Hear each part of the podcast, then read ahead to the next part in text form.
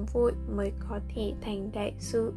Vương Hiến Chi bèn chủ động tìm tới cha hỏi: làm thế nào mới có thể viết chữ đẹp được ạ? À?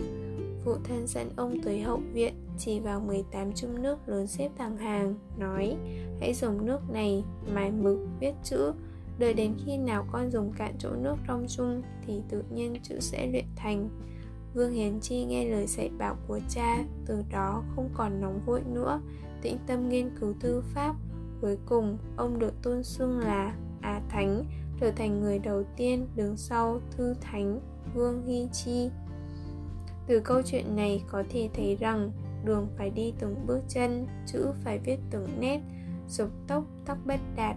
Muốn thành công thì không thể nóng vội, cần phải tĩnh lặng xuống, dốc hết tâm sức khổ luyện thì viên ngọc thô kia mới mài được thành món đồ trân bảo.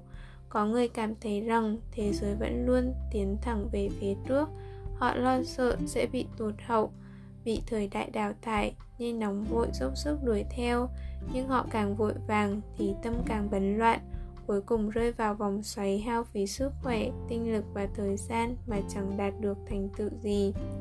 Đời người không cần vội vã, chỉ cần tìm đúng phương hướng của bản thân và kiên định trên con đường nhân sinh.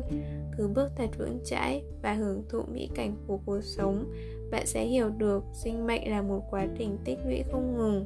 Hãy tin vào bản thân và cho mình thêm một chút thời gian để thân tâm tĩnh tại.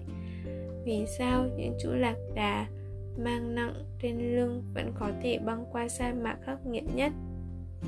Bởi vì chúng bước đi chậm rãi và tĩnh tại, không hề nóng vội chút nào. Trích từ Tri thức Việt Nam.